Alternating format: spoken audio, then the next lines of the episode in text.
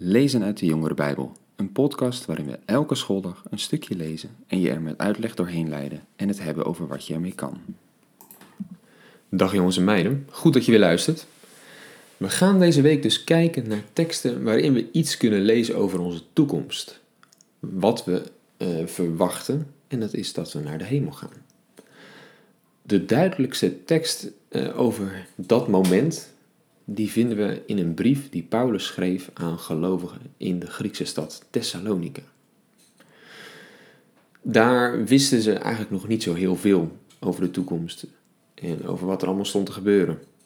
Ze hadden van Paulus gehoord dat Jezus terug zou komen.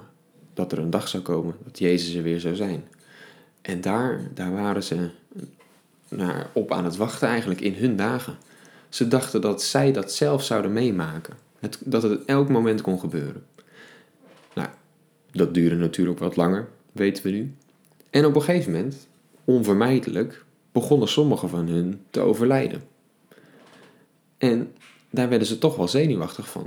Want zij dachten gewoon, Jezus komt terug en op dat moment hebben wij het goed. Dan hebben wij die toekomst die beloofd is. Maar nu er mensen overleden, dachten ze, missen zij dan de boot? Hebben ze het niet lang genoeg volgehouden? Wat gebeurt er met hen? Want ja, zij wisten nog niet zoveel over opstanding van doden en dat dat op dat moment zou plaatsvinden. En daar gaat Paulus hun dus een stukje over schrijven in hun brief aan hen. En dat is in hoofdstuk 4 van 1 Thessalonicense vanaf hoofdstuk 13.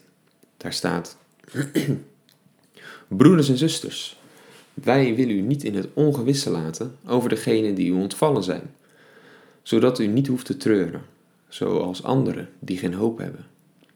Want als wij geloven dat Jezus is gestorven en is opgestaan, moeten wij ook geloven dat God door Jezus de doden bij zich zal halen, samen met Jezus zelf.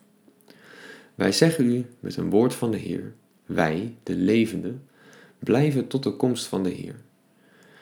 En wij zullen in geen geval de doden voorgaan. Wanneer het signaal gegeven wordt, de aartsengel zijn stem verheft en de bazuin van God weer klinkt, zal de Heer zelf uit de hemel neerdalen. Dan zullen eerst de doden, die Christus toebehoren, opstaan. En daarna zullen wij, die nog in leven zijn, samen met hen op de wolken worden weggevoerd en gaan we in de lucht de Heer tegemoet. Dan zullen we altijd bij Hem zijn. Troost elkaar met deze woorden. Paulus geeft ze een geheim. De doden vallen niet buiten de boot maar hij beschrijft gelijk het moment dat Jezus terugkeert. Wat gebeurt er dan? De belangrijkste engel, de aartsengel, die verheft zijn stem. En de bazuin klinkt. Ja, wat is dat, hè? een bazuin? Eigenlijk is dat een soort trompet, zou je kunnen zeggen. Het is een instrument. En er wordt hier dus een moment geschreven dat er een signaal zal klinken. Een trompet misschien, een teken, en op dat moment gaat er van alles dus gebeuren. Op een moment in de toekomst dat dat signaal klinkt, dan zal Jezus neerdalen uit de hemel en dan zullen de doden wakker worden. Zij zullen opstaan en dan, daarna, worden wij samen met hen weggevoerd, lezen we hier. En eigenlijk is het woord wat daar staat zelfs nog iets gewelddadiger. We worden weggegrist.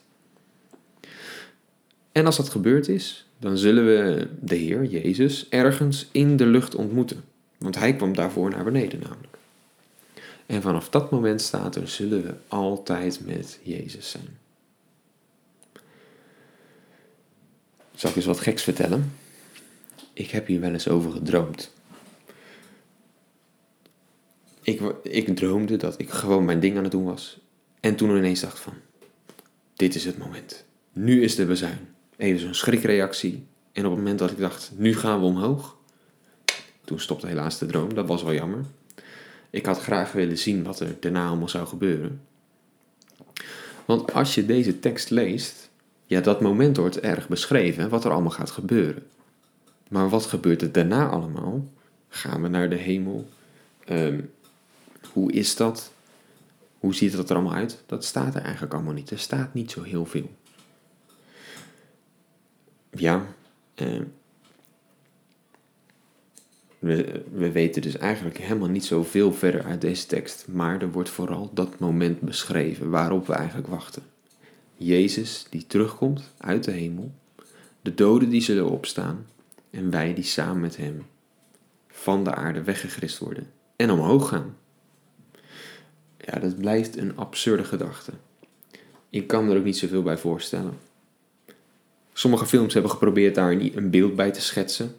Left Behind is daar een goed voorbeeld van.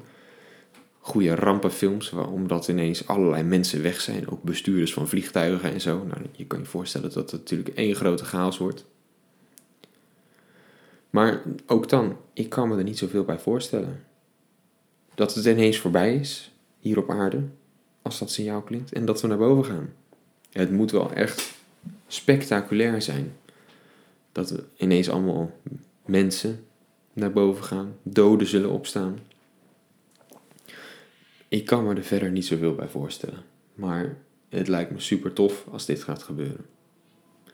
En al die verdere details, wat er gaat gebeuren, waar we heen gaan. Nou ja, misschien moeten we nog maar een paar andere teksten lezen en kijken wat we daaruit kunnen halen. Dat gaan we morgen doen. Voor vandaag was dit hem. Tot morgen.